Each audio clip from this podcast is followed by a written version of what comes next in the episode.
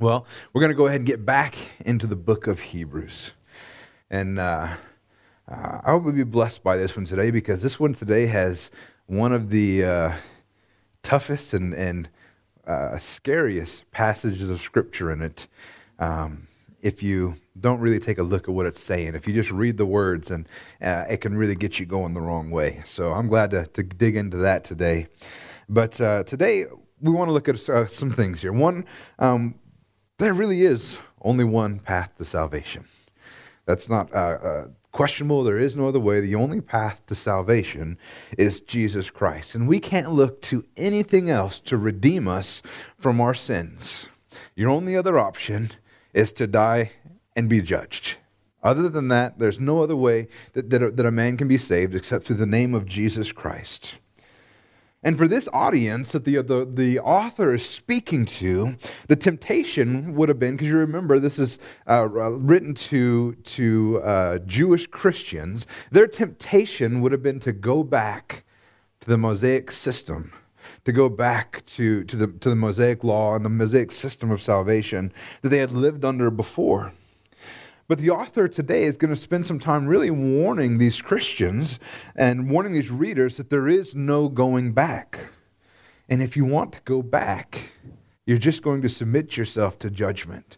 There is no other way to be saved. Once that Jesus is the only way, there's no way to go back. So he says, instead, continue uh, to have that faith that you had in the beginning and ensure that that faith endures to the end so that you would secure your heavenly blessing. So that's the gist of today. One path to salvation. There's no other way. So continue in your faith. Otherwise, you're going to be lost to judgment. But since we have so much to go over, we're just going to dive right into it. Hebrews 10 19 through 21 says, Therefore, brothers, since we have confidence to enter the holy places by the blood of Jesus, by the new and living way that he opened for us through the curtain that is through his flesh, and since we have a great priest over the house of God. And these three verses are going to kind of summarize what he's been going over for the first part of this chapter, and really since chapter seven. This is kind of the the the the summarization of chapters seven through ten, and it's that we have confidence to enter the holy place, where we've talked about that we can now go into the Holy of Holies. It was previously uh, just for the, the high priest. So the, the first thing is that we can enter that Holy of Holies. Jesus, through Jesus' death, which he obviously gave his life for us, we can finally enter the Holy of Holies. We can, and, and you remember that previously, only the high priest could do this, and he could only do it once a year and he had to follow a, a, a lot of purification rituals before he was ready to go in requiring the blood of bulls and goats. But after Jesus gave his love, his life, and after shedding his own blood for us, he did that once and for all. As a result of that, he opened the curtain to the Holy of Holies to us. And you remember that the day Jesus died, the curtain was, was torn in two. And you can talk to, look at different commentaries and different historians. Some say that that curtain was as wide as the width of the, the palm of a man's hand. This, this wasn't uh, like our curtains that we have hanging up over the, the pipe and drapes right here. This was a massive piece of cloth that was ripped when Jesus gave his life. And it was a symbolization of that, the, the, the veil being torn, that we could now enter into the Holy of Holies and be with, with God face to face. We didn't have to go through an intermediary. We didn't have to go through the priest. We didn't have to go through any of that. But we actually got to go straight through. This was a, this tearing of the curtain was a, was a symbolization of a, the reality that happened in the Spirit, that we could now have free access to God. See, one of the things that I don't think we recognize when you read the Old Testament, you don't really think about it much, but they didn't have free access to God. They weren't able to speak to God. There was very few. Only the prophets could speak to the people as the voice of God, and the prophets could speak to God. But this idea of us waking up and praying and speaking with God, that wasn't something that was available to them. But we have free access to that. And, church, I want to remind you never let your mind become dulled to that reality. Never become jaded or take that for granted that you have free and full access to God. What an incredible privilege that is.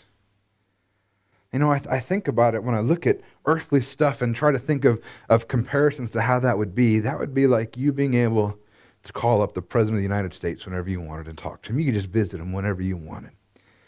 And you may not know this, but the, the and if you're struggling with the person, think of the office. if you're struggling with the person, think of the office of the president.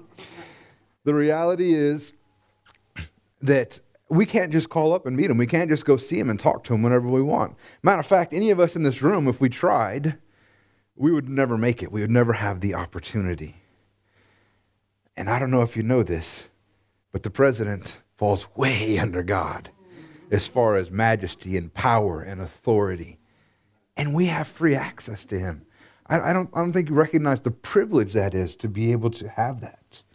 And the reason this is possible is because we have a great high priest over the house of God, that is Jesus, who is sitting at the right hand of the Father as our high priest.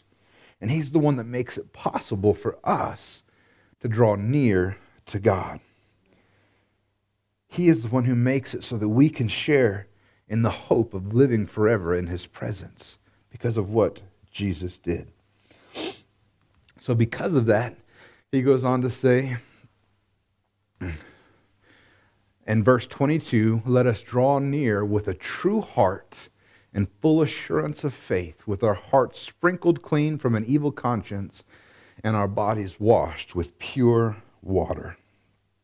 As we go over the next several verses, we're going to see how, as Christians, how we, would, we should respond to this reality that he summarizes in verses 19 through 21. And he talks about how we should, we should respond. And there's three ways that we should respond uh, one is in faith, one is in hope, and the, the third is in love.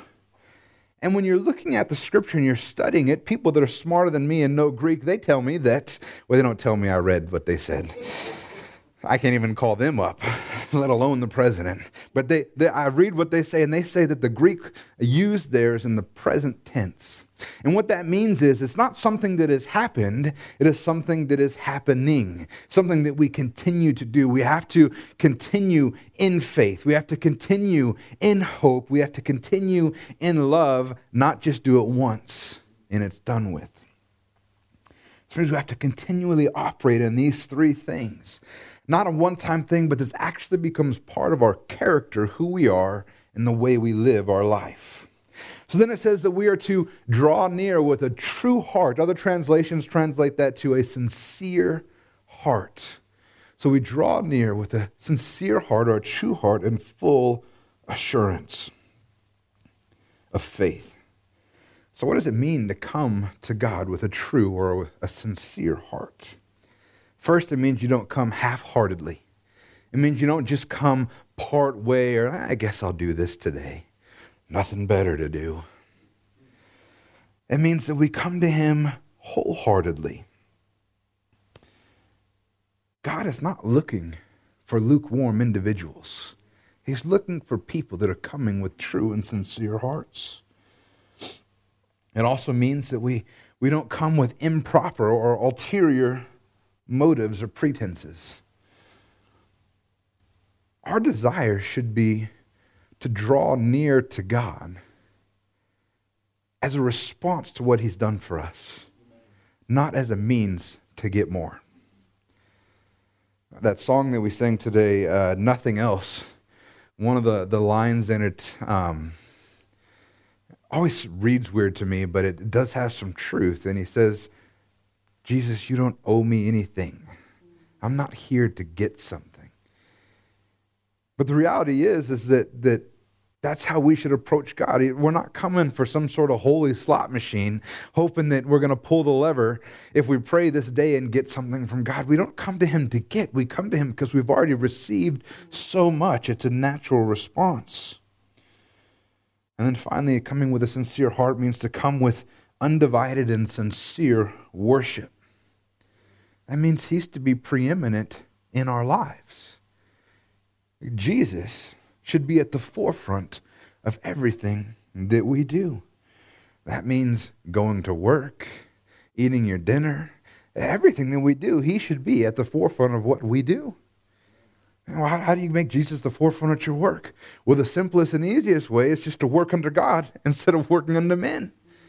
And you'll be amazed that if you live your life in such a way, people will see God in you and begin to ask questions and give you opportunity. Or we make him the preeminence in our life.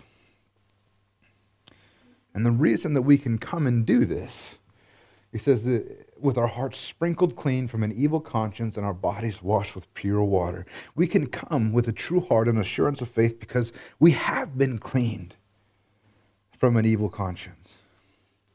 And we are clean, having been washed in the blood of Jesus. See, that's, there's some things about salvation people really struggle with. There's the reality that you are clean the moment that you accept Jesus Christ into your life. But some people never let their conscience be cleaned and they let their past take up residence in their life and it destroys them. That's why when you ask for forgiveness, just say, Thank God you're forgiven and move on. There's no point in focusing on the sin. Instead, focus on Jesus. But we can, we can come to him with a full assurance of faith because not only have our hearts been cleaned, but our conscience has been cleaned as well. That's why Paul said that I, that I know nothing against me.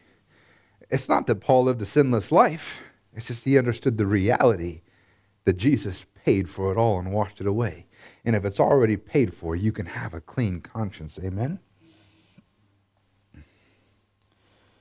And then he continues on in verse 23 let us hold fast to the first one. Like I said, is we have full assurance of faith. We continue, we continue to operate in faith.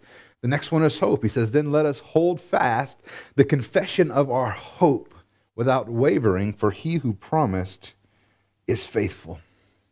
So we're supposed to hold fast to our confession of our hope without wavering. This means to, to hold fast to what we believe about God and what we believe He has accomplished inside of us. We must maintain our faith until the day of our last breath. We, we, we hold on to that hope. We maintain that confession until the day of our last breath. We continue to operate in it. Part of being saved is believing in your heart and confessing with your mouth.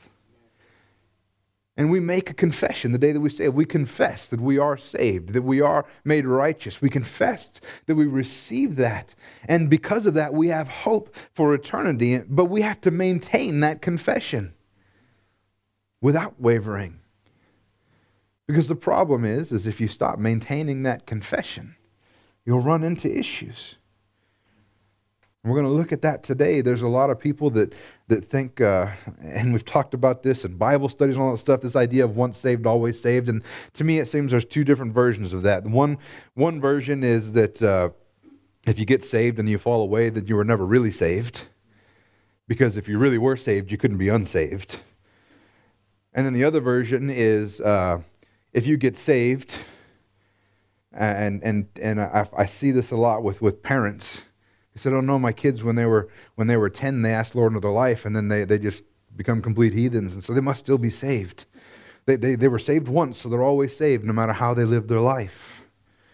And I don't think that's right either. And we're going to look at that some of that today. And this is the whole idea of, of holding fast to your confession. Why would we have to hold fast to something if it wasn't necessary to do so? So I maintain that if you get saved, and then one day you walk away, you were saved until you walked away. The interesting thing about the ones where, where uh, it's, it's a silly argument, this whole idea of once, the, the idea of, of if you say if you were saved and you lived saved and then you walked away, some say you never really were saved. I would say you were saved in that period, but ultimately the end result is the same. If you're not saved when you die, you have a problem. So it's not even really worth arguing about the semantics in the middle. Let's just make sure that we hold fast to our confession no matter what. Amen? Without wavering. So, in addition to that, though, the life that we live should be directed by the hope that we have confessed as well. The truth is, is that, that uh, if you make a confession, for that not to waver, there should be some evidence of that confession in your life. There should be a difference in who you are now and who you used to be. who you were before you made that confession. And then finally, the reason that we can have this hope, that we can hold on to it, is because the one who promised is faithful. How many of you know that, that, it, that it's, it's, it's hard to hold on to hope if the person that promised you something is wishy washy? You ever met somebody like that? They promise you something, but they never come through? Matter of fact, we have an expression for it. We don't want to get our hopes up.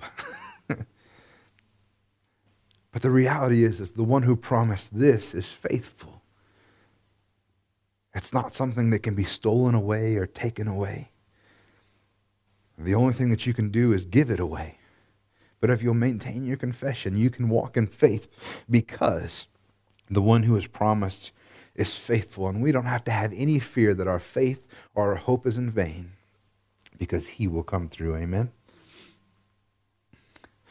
And then in verse 24 through 25, we're going to talk about love. So, right, we're continuing in faith, we're going to continue in hope, and we're continuing in love. He says in verse 24, let us consider how to stir up one another to love and good works, not neglecting to meet together as is the habit of some, but encouraging one another, and all the more as you see the day drawing near. How many know that you guys should be exercising love and good works? Matter of fact, a lot of people that this, this, this, this hatred of works because they, they, they misunderstand things. Now, works can't save you. But when you get saved, the Bible says you are saved for good works. You should, there should be evidence of that salvation. There should be evidence of that. So we should, so we should be exercising love and good works. But not only that, we should be encouraging and, and inspiring one another to the same. We should be encouraging and inspiring one another to love and, and, and have good works as well. Because the reality is, is that we all share the benefits of what Jesus did on the cross. And as a result, we have a responsibility to show the love that we have received to others. And the first step to this is not forsaking the meeting together. There seems to be uh, it seems to be all the more common, especially after COVID and after we all had to, to, to meet remotely uh, in the beginning of COVID. So, over the last few years, due to COVID, it seems to be there's so many who haven't returned to church. Most people that I've talked to, or, or I've, I've, uh, talked to other pastors, and they've talked to other pastors, what I'm hearing is that, that most churches, much like this one, is, is operating at about 40 to 60 percent of the people coming to church than before COVID happened. I guess the convenience of, of watching from home is too great. And that becomes an excuse to not actually meet with other Christians. And I guess, you know, I think at this point, if people were actually just active in the systems that we put up to make um, um, uh, to make a fellowship together and, and communicating even outside of physically being together, I would be uh, uh, less bothered by it. But the truth is, is that most people have gotten to the point where they don't even watch the services anymore. They don't even go to the online groups and communicate with one another anymore. The reality is, is that, that we're not really seeing the participation that we should be seeing if people are claiming, oh, we're just staying home and watching the service. But here's the thing. If you look at the whole point of this, why are we not supposed to be neglecting to meet together? Because if we don't meet together, how can we stir up one another to love and good works? If we don't meet together, how can we encourage one another? If we don't meet together, how can we support one another? You know, it's part of the the, the, what I meant uh, preached on last week was, was discipleship and getting together and encouragement and helping one another grow. And it turns out that just fits perfect for this week's. It just slid right into it. We're supposed to meet, to get together. And the thing is, is he says, don't neglect this responsibility. Don't neglect it. Because the day is drawing near. The reality is, is that Jesus is going to come back. And if he comes back this year, we want to be in a position that we're ready for it. How many know that it's easier when people are walking alongside of you, encouraging you, and stirring you up. So he says, don't neglect to meet together as the habit of some, but encourage one another all the more as days are drawing near. Matter of fact, says, don't neglect meeting together, but you should meet together more. So you can encourage one another. And we mustn't neglect this responsibility. And truthfully, I think we need to recognize what a privilege it is. If you're a, a, a Christian like we are in China, you don't get to just go to church. If you're in, uh, a Christian in, in uh, Iran, you can't even say that you're a Christian. You can't mention it at all. They'll kill you. And those, in those countries that have it like that, they're still coming together. They risk everything to share the gospel with somebody because they might be sharing the gospel with somebody that's an undercover police officer or, or a soldier that's going to turn them in. But they do it anyway because it's worth it. And they risk everything to come together with other believers to meet and encourage them. I don't know. Maybe we just don't have it hard enough that we think we need help from others. Life is just too easy here. And then he goes on in verse 26 through 27. And this is that scary verse that I was talking about.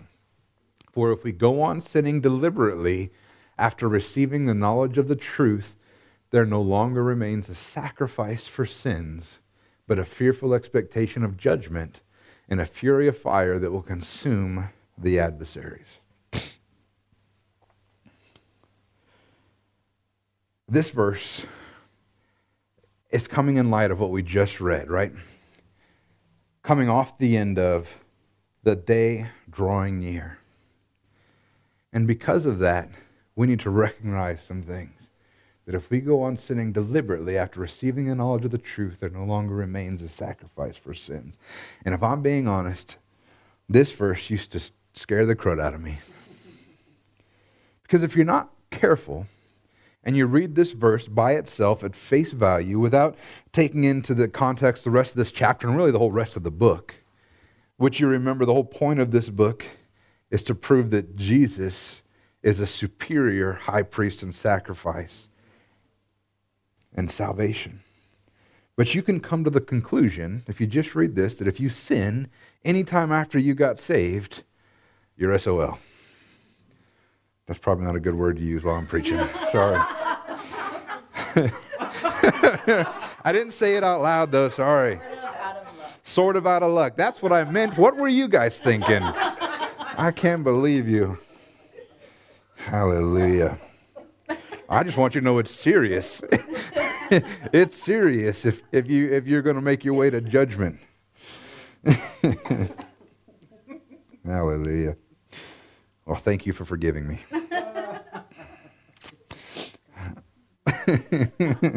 sort of out of luck. I'm going to have to remember that one.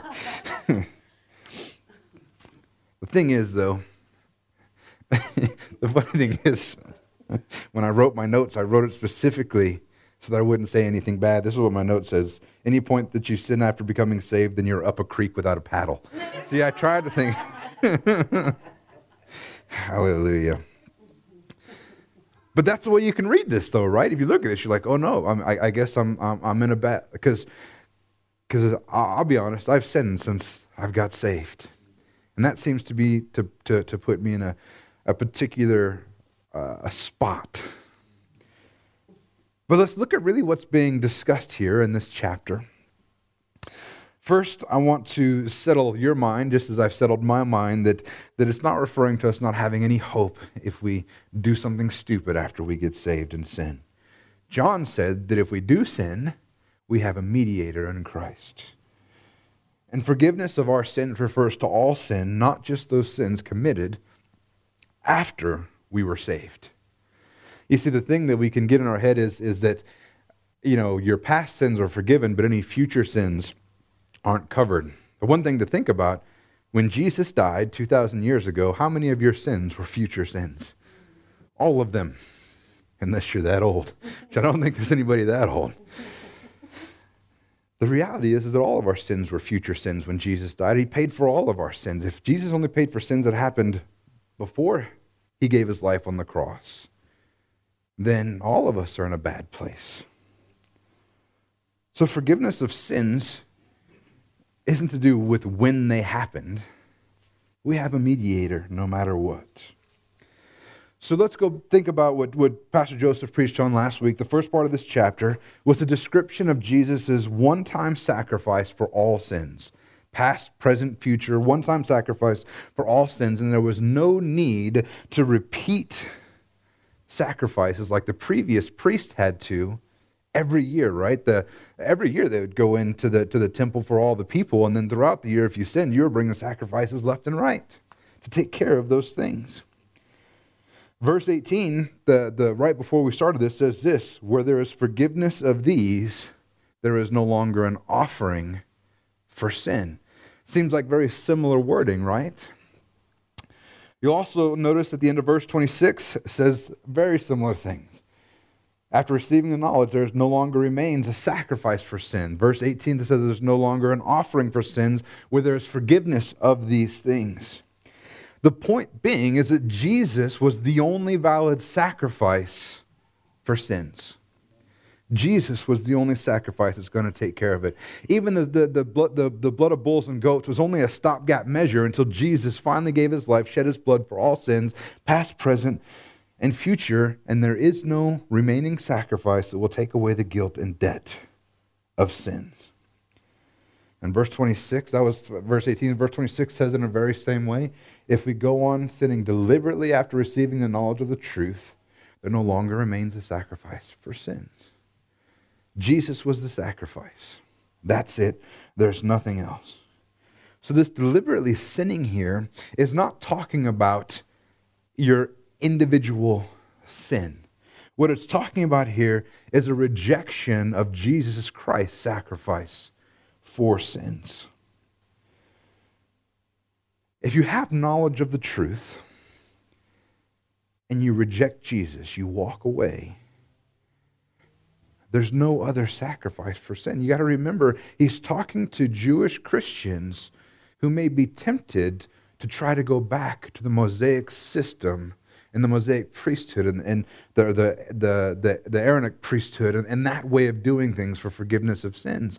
And he says, listen, if you go on sinning deliberately after receiving the knowledge of truth, if you go on rejecting Jesus and living your life the way that you were doing before, there is no other sacrifice for sins. You can, you can kill as many bulls and goats as you want, it's not going to do a thing for you. He didn't want his people hearing, the people hearing this to think that they could just go back to Judaism and it would be okay. Be okay.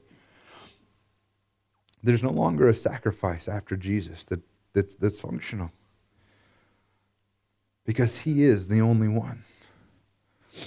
You know, at some point, the Bible says the temple is going to re- be rebuilt and sacrifices will, will, will start happening again. But the reality is, is there's no point. There's no longer a sacrifice for sins when you have forgiveness of these things.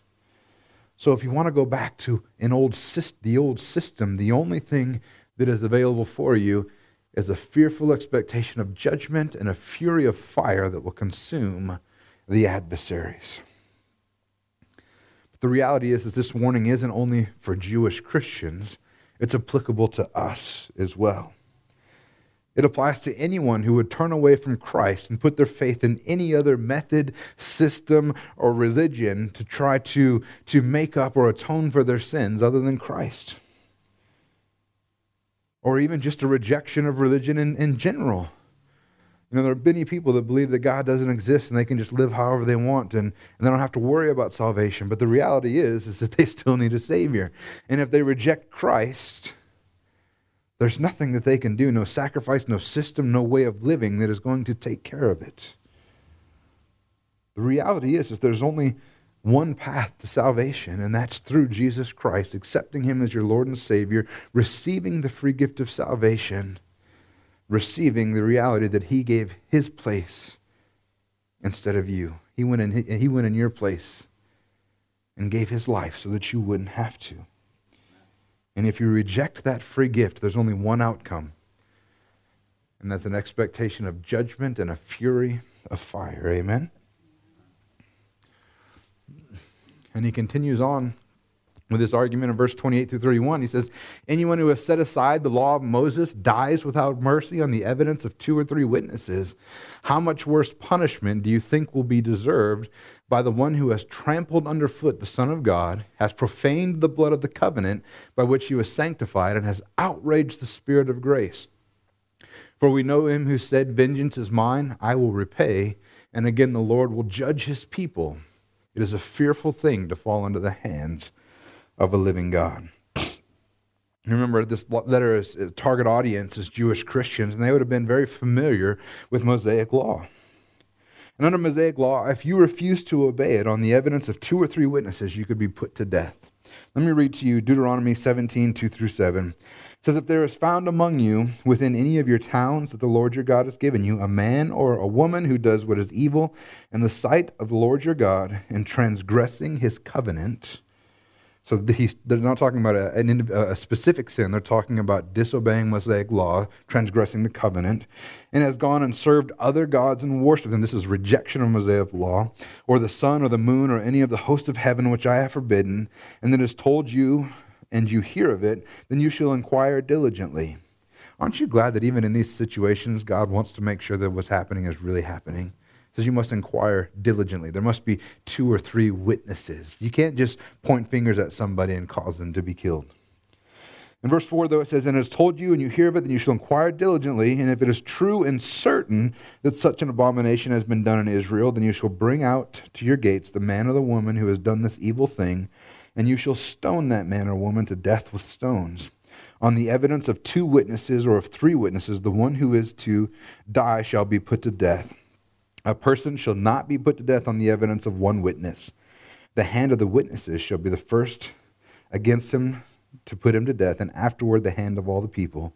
So you shall purge the evil from your midst. So that's what he's talking about here. Anyone who set aside the law of Moses dies without mercy on the evidence of two or three witnesses. To the Jewish people, rejecting the law of Moses was one of the gravest of sins. Now, if a person sinned unintentionally, there were sacrifices that they could make to atone for that sin. But for this, for a person to reject the law, there were no sacrifices to make up for that. For this, there was no mercy. So, if God required death for rejecting the old covenant, how much more so do you think is going to be required of those who reject this new and better covenant. And he really paints the picture of, of what this rejecting of Jesus entails or what it looks like. First, he says that how much worse the punishment do you think will be deserved by the one who has trampled underfoot the Son of God? This idea of trampling underfoot the Son of God is having a contempt or a disdain for Jesus. Have you ever met anybody like that? They have a contempt or disdain for Jesus. They're trampling underfoot the Word of God. And this, in this particular case, you got to remember, he's talking about people who have known the truth and then are rejecting Jesus. It's even worse for them. They've heard the truth. And in this particular case, he's talking to Jews who have become Christians who are tempted to go back to the old way. He says that you're, you're, you're trampling underfoot the Son of God. And then he says you're profaning, profaning the blood of the covenant, right here. He's profaned the blood of the covenant by which he was sanctified. So this person was sanctified by this blood, and now he's profaning it. And, and what they're basically doing by profaning the blood of, of Jesus is to, to basically call it common or unholy. There's nothing special about it. And then finally, he says, You've insulted the Holy Spirit. He says, You have outraged the Spirit of grace. You've insulted the Holy Spirit who is the one who declares our inheritance. And by rejecting that inheritance, which he has declared to us, which he has testified to us, which he has witnessed to us, we are rejecting that very inheritance that he declares to us. I believe that this is the unforgivable sin found in Matthew uh, 12 31 through 32, where it says that if you profane the Holy Spirit or to blaspheme the Holy Spirit, to blaspheme the Holy Spirit is to call him a liar by rejecting what he is testifying to you. The Holy Spirit purpose is to convict the world concerning sin. Amen. that they need a Savior, and concerning judgment, that the, the world, the, the ruler of this world has already been judged. He is, he is speaking to us, convicting of us of our sin, not, not the sins that we've committed, but just the reality that we need a Savior. And by rejecting what he is telling us, we're calling him a liar. And that's blaspheming the Holy Spirit. That's outraging the Spirit of grace. And if anybody continues on in doing these things, they're going to fall into the hands of a living God to reap judgment. Now, the, the good news is, is if you ever find yourself or you find yourself in this position or you know somebody in this position, it's not too late. They can always repent and come back. They have up to the moment of their last breath to make that decision. But if they don't, it says that it's a fearful thing to fall into the hands of a living God. This is not a place where you want to be. Because you know what? It's the only place that you'll ever get what you truly deserve. So many people want what they deserve. What a foolish request. I want grace and mercy. I want to not get what I deserve. But to fall into the hands of a living God is to get what you truly deserve. Amen. And then verse 32 through 34, he says, But recall the former days when after you were enlightened, you endured a hard struggle with sufferings, sometimes being publicly exposed to reproach and affliction, and sometimes being partners with those so treated. For you had compassion on those in prison, and you joyfully accepted the plundering of your property, since you knew that you yourselves had a better possession and an abiding one. So, after this rather poignant warning that the author has given, he tells them to remember the days following their decision to put their faith in Jesus Christ, right after they first learned of him. And in that time, they remained faithful, even though it cost them much. He says, Look, you endured a hard struggle with sufferings. Sometimes you were publicly exposed to reproach and affliction. They were persecuted. If you look at the history of this time, it was likely that they were drawn from their houses and beaten and, and treated so poorly. He says, or sometimes you were a partner with those who were treated, so they were risking their very own standing in the community, the very own privilege in the community to stand with those who were going through these things. When they first got saved, they were enduring all kinds of struggles. And he, and he wanted to remind them to listen, recall those days Stand firm like you did in those days. Confess your hope without wavering like you did in those days. And they held fast and maintained their joy because they, they, they had compassion on those in prison. They accepted the plundering of their property. They got taken advantage of, their stuff taken from them. But they maintained their faith because they knew that all of that stuff was worth nothing compared to the possession and an inheritance that was coming to them and an abiding one. They knew Jesus was coming back.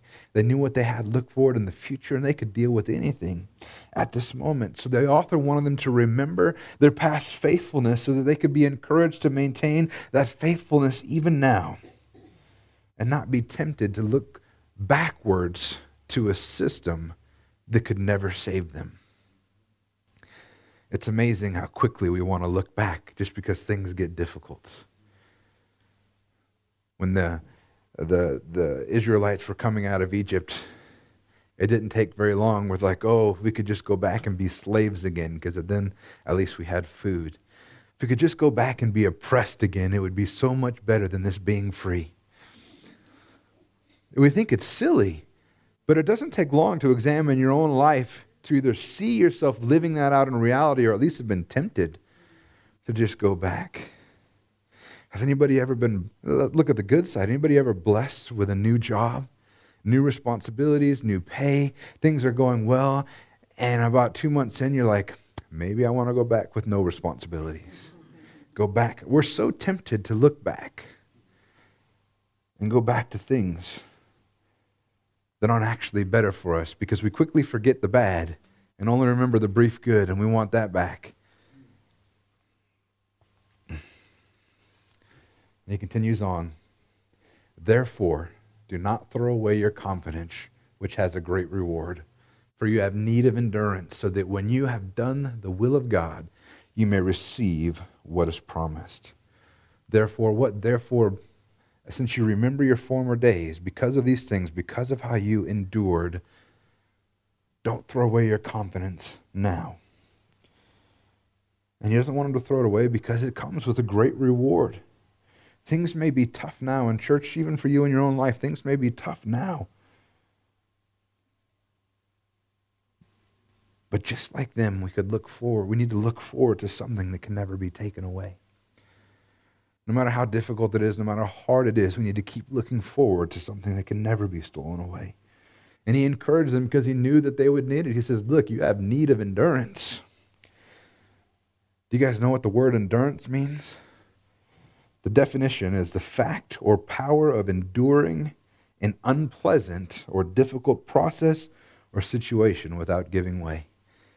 The fact that they needed to endure means that they were going through some stuff that it was unpleasant or a difficult process or situation. The reality is, is these believers were going to continue to face hardships. They were going to continue to go through difficult times. And he says, Look, don't throw away your confidence. It has a great reward, but instead endure what you are going through. Because knowing that once you have done the will of God, you will receive what you were promised. The truth is, is that we have a reward that has been promised by God. And of all people to receive their word, God is the one that will never go back on it. All men will eventually let you down at some point.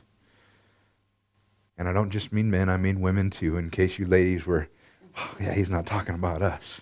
All people will let you down at some point. Your friends, your family, even your pastor will let you down at some point.